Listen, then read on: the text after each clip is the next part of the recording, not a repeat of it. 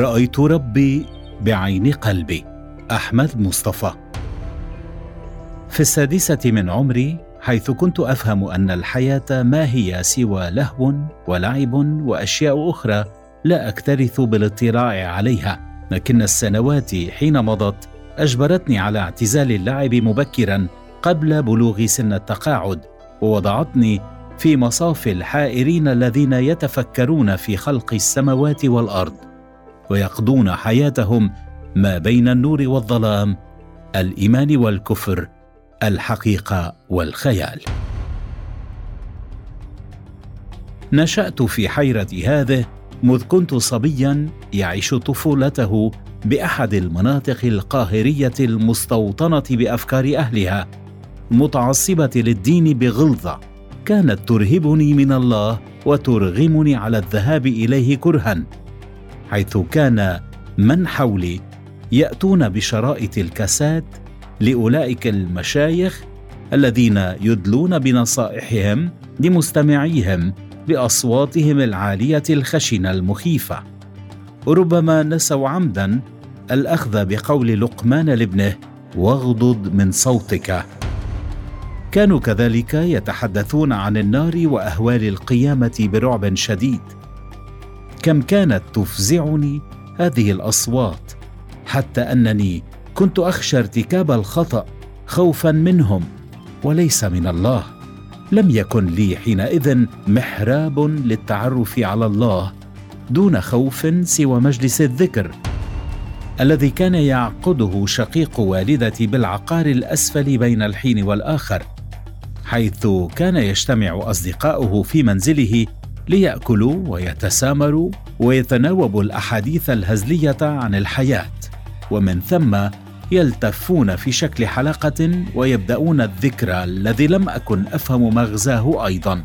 ولا أتذكر من طقوسه سوى الخمسة جنيهات التي كنت أحصل عليهم مكافأة لحضور المجلس كاملا مع أبناء العائلة.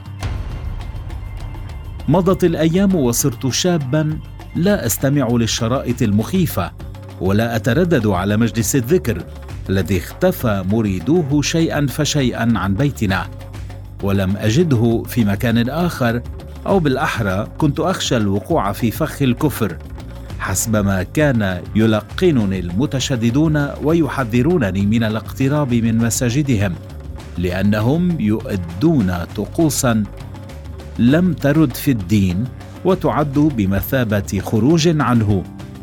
فزادت حيرتي وغمرتني الظلمه في عز النهار وكاني موسى يسأل ربي أرني أنظر إليك.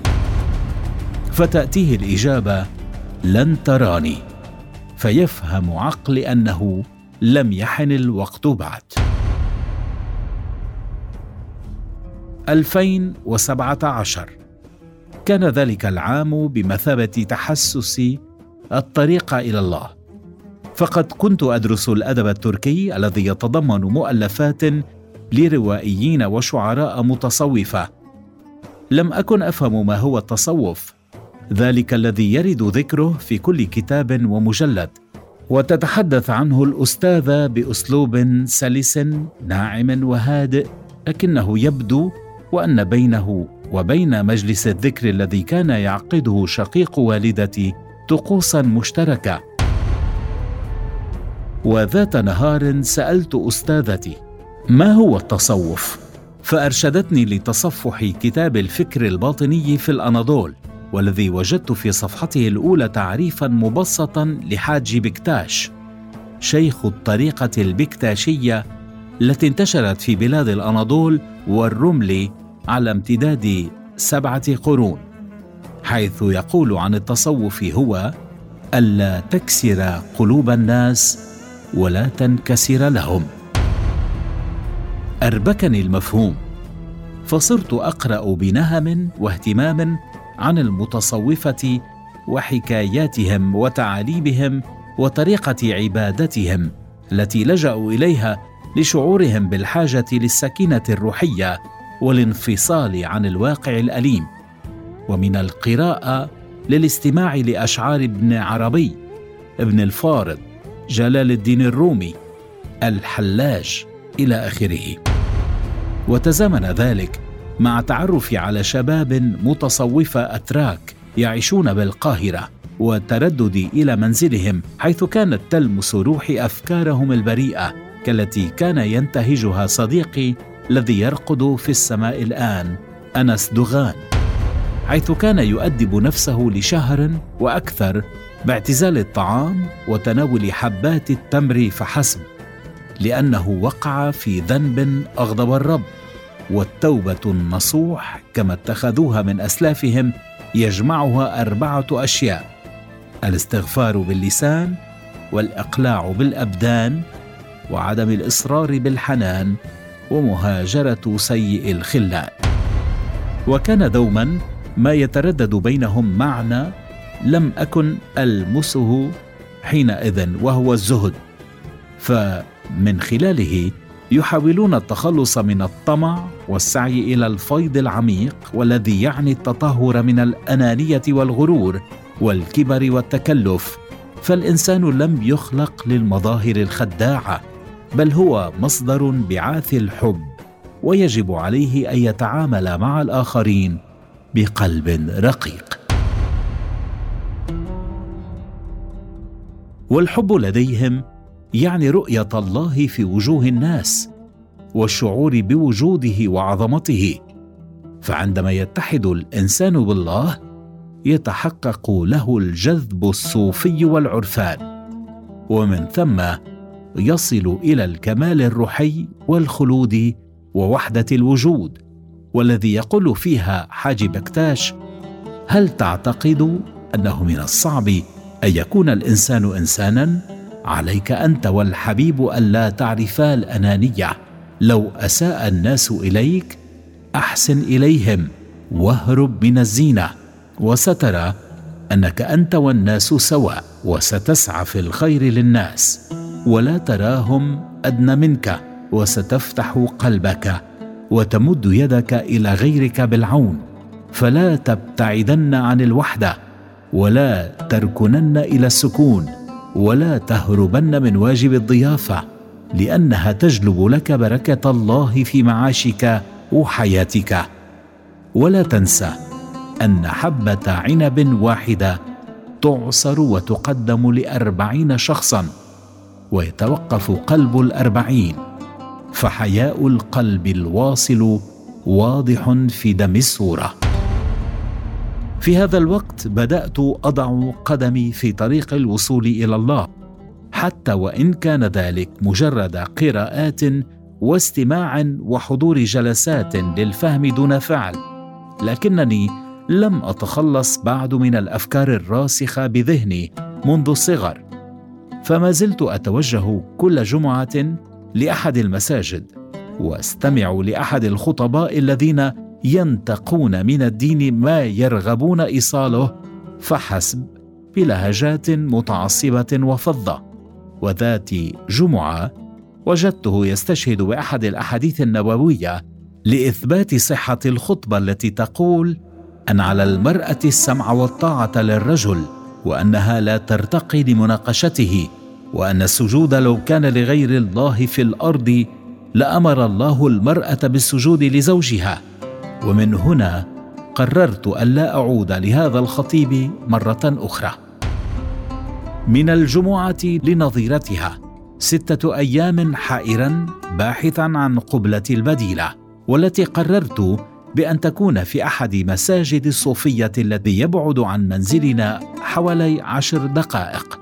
كنت متوجسا من خطوات تلك لكن لا مانع من التجربة وبالفعل ذهبت وجلست بين الصفوف أستمع للخطيب ذي الوجه الذي لم تفارقه الابتسامة وهو يتحدث عن كل شيء في الحياة بنبرات هادئة دون ترهيب أو تخويف أو استناد لأحاديث ومقولات لا تمت للعقل البشري بصلة. انتهت الخطبة ولملمت نفسي مسرعا حينما لمحت عيناي وسمعت أذناي. أولئك الذين يرتدون قبعات بيضاء وجلابيب مهندمة لبدء الذكر. وخرجت وانطلقت نحو المنزل خوفا من مشاركتها طقوسهم الكافرة حسب اعتقادي الناجم عن التحذيرات التي تلقيتها في الماضي الذي بدا لي أنه على وشك الاحتضار. عدت في الجمعة التالية وقررت أن أجلس لمدة دقائق عقب الخطبة إن وجدت أي طقوس خارجة أغادر فورا. وتركت نفسي وجلست في الدائرة وأخذت أقرأ معهم سورة ياسين ومن بعدها بعض الأذكار. وفي الختام الدعاء لمن حضر وغاب ومن ثم ينتهي كل شيء ويذهب كل منا لقضاء حوائجه اليومية. في هذا النهار كنت أسير في طريق العودة للمنزل أقل حيرة مما سبق. شعرت بأن خداع الماضي قد انتهى وأنني الآن أختار في أي الطريقين أمضي. لم تكن لحظة ضعف أو تصحيح قناعة أو تكفيرا عن ذنب بل كانت لحظة وصول حاولت خلالها مواصلة شحذ مشاعري وإحاطة شمعتها حتى تبقى متقدة. وتوالى ترددي على الحضرة ما بين يومي الجمعة والأحد وبدأت الأخذ عنهم الكثير من الرفق واللين والسماحه فهناك دون أن يخبرك أحد ستتعلم الأدب مع الله. فهم يعلقون لافتة تحمل دعاء. يا رب علمنا الأدب والتي تشير لاستقبال البلايا دون ضجر أو تذمر.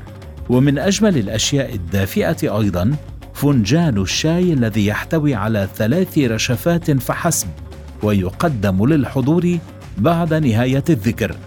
حيث أراني خلاله كالطفل الذي ينتظر هدية نهاية العام مكافأة لما خاض واجتاز أحببته حتى شعرت بأنه ليس كأي شاي لأن اليد التي أعدته خلطت ماءه بالذكر وليس بالسكر. فقد علمني هذا الفنجان أن كل ما خلط وامتزج بالذكر اطمأن قلبه وفاح عبيره. وصار له مذاق لا تألفه الذاكرة الحسية في سواه. الآن وقد وصلت أنظر لأحد الأطفال الذي حضر مع والده وأحاول رؤيتي في صغري بالحضرة المنزلية عبر ملامحه. أرى نفسي في هذا الطفل شريد الذهن ذي الوجه الملائكي الذي لم تدنسه الأيام بعد. وهو يخفق قلبه ويتلعثم في الذكر منهمكا ولا يلاحق الناضجين فيأخذ هدنة بين الفينة والأخرى وكأن الفكرة تمضي في عقله.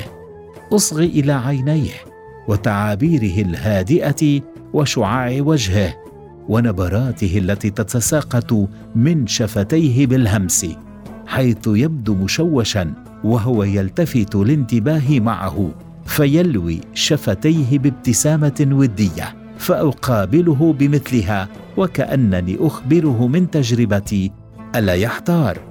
ويحفظ النصيحة الصوفية المأثورة المعلقة على باب المسجد. اسلك طريق الهدى ولا يضرك قلة السالكين. واترك طريق الردى ولا تغرك كثرة الهالكين. أما أنا فأعود لاستكمال لحظاتي في شكل مسترخ أشبه بالنوم وتنساب روحي وأنسى من أكون. يأخذني الذكر إلى الطبيعة النائية حيث أنهار الخلد. وأثناء ترديد العشيرة لا إله إلا الله تغفل عيناي دون أن يصدر لها عقل أمر وأدخل في نوبة انعزال كلي عن الناس ومن ثم يتهيأ لي فتاة ذات بشرة مخملية رائقة على قدر كاف من الجمال تكسو وجهها الأغصان وتزدهر منه الورود. لها عينان داكنتان وعلى وجنتيها ترتسم ابتسامة عذراء لم تنكشف على أحد قبلي وأدخل في حالة من النشوة العميقة حيث نتبادل الحديث بنظرات هائمة. وأستشعر حينئذ انفطار السماء في تحليقي وانتثار الكواكب في وصولي وانفجار البحار في غرقي وبعثرة القبور في موتي أشكو لها مآثم الدنيا في أفكاري ووسوسة إبليس الانحراف عن النهج ونزاعات الداخلية المهلكة. تقطب حاجبيها دون أن يرمش لها جفن وترمقني بنظرات تمزج الحدة بالعطف وتتسلل إلى اذني من زمرة الحاضرين وأما من نهى النفس عن الهوى فإن الجنة هي المأوى. تنتفض أوصال النفس الأمارة بالسوء من بين جنبات روحي.